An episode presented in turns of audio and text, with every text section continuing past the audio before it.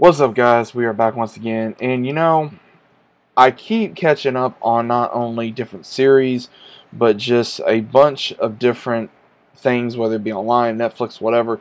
But we are going to be talking about something that I honestly had no idea about. We're going to be talking about the DOTA Dragon's Blood. Now, I had no idea what this was. Uh, apparently, this was a video game. I never played it. I never heard about it. I'm going to have to look further into it. But we have an interesting cast and story for this uh, show. And what the entirety of this show is, is we have different characters. We have dragons, we got elves, we have uh, a lot of craziness, and we got demons, goddesses, and like I said, a lot of crazy stuff going on in this show. And we actually have a very crazy cast, we have uh, the main character, Davion, who is played by Yuri, Yuri Lowenthal, who voices Spider-Man in Spider-Man PS4. We also have Troy Baker, who uh, plays in this as well. And we also have the uh, famous horror icon himself, Tony Todd, is in this as well. So we have a very good lineup of actors and actresses in this film. We also have uh, Josh Keaton as Bram. We also have uh, Laura Pulver as Princess uh, Mira. And of course, uh, Troy Baker is playing the Invoker. Now, the entire story of this is again if you guys are not familiar with this again i wasn't familiar with it. I wasn't even sure what this was.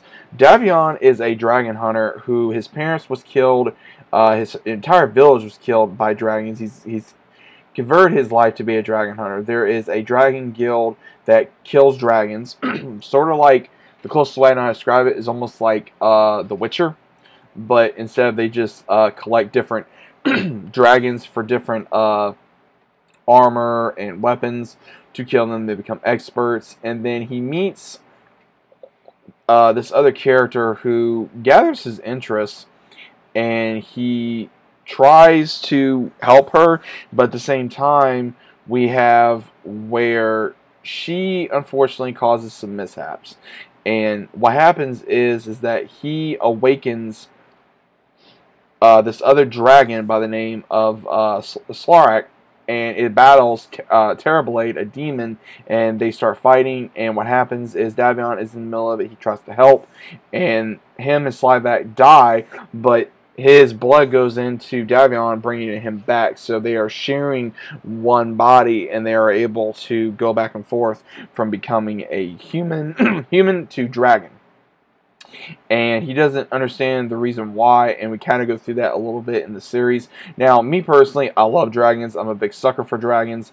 I'm i've always loved dragons ever since i was a kid so i really enjoyed this. And also with elves as well we kind of have like this own little story of where this goddess uh, by the name of selene she is uh, the moon goddess of the humans and she is apparently a false god to the elves that are wanting to go to war with this conclave that the uh, princess is a part of, and she left so she'd get these lotuses to bring them back, and it's caused this war. And we have where uh, Davion and eventually starts helping them to try to bring it back. And there's a lot that goes into the series of uh, this character, the Invoker, that uh, Troy Baker plays, where he had a relationship with this goddess and they had a child together, but unfortunately she died and she wouldn't even help her own child. She would just say, Well, do you love me? Do you praise me? Do you worship me? All she wanted was the power and the worship, and that's all she cared about and it ended up being her defeat because of what later on happens into the first season. And we see where uh, Davion, you know, gets this relationship with the princess as well. And then we also get to see, of course, all these other characters come come in part. And what's really cool about this is not only seeing a human become a dragon, but also someone that hates dragons having to kind of ally himself with a dragon, even though that sooner or later that there's a rumor that uh, Slyrak is going to take over Davion at some given point, and the dragon that he is inheriting in his body is the moral enemy of one of his heroes. You know, Kaden. He's a master dragon slayer, and he when he finds out what's going on, he converts everything to try to find Davion and try to capture him and try, I guess, to extract this dragon from him at the very end of the season. And it really leaves you on a big cliffhanger because at the very end of the season, you know, trying to stop a war from happening, and then we have all out war by the end of the season one, where Davion gets captured from going uh, by the Dragon Knights.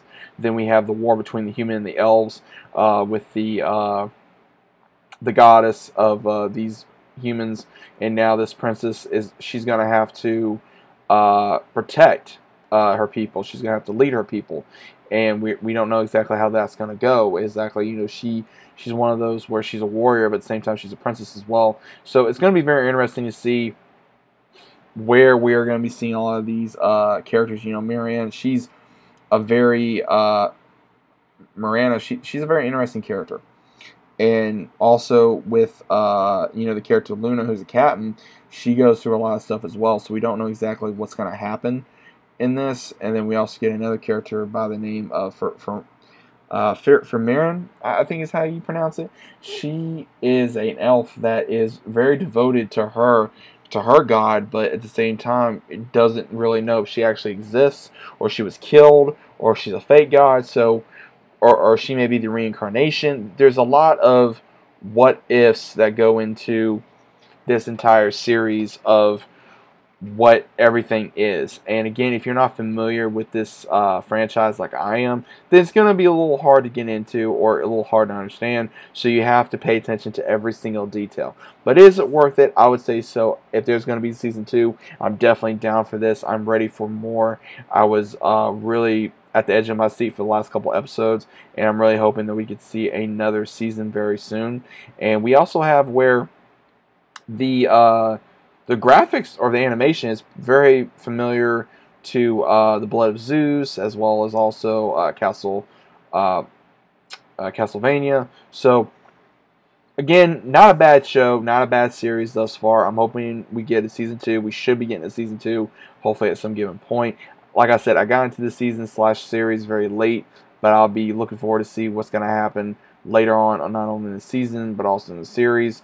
And I'm gonna have to do some more research into the show and as well as this uh, franchise. But let me know what you guys think about this down in the comments down below. Did you guys ever watch this? Did you guys even heard of it?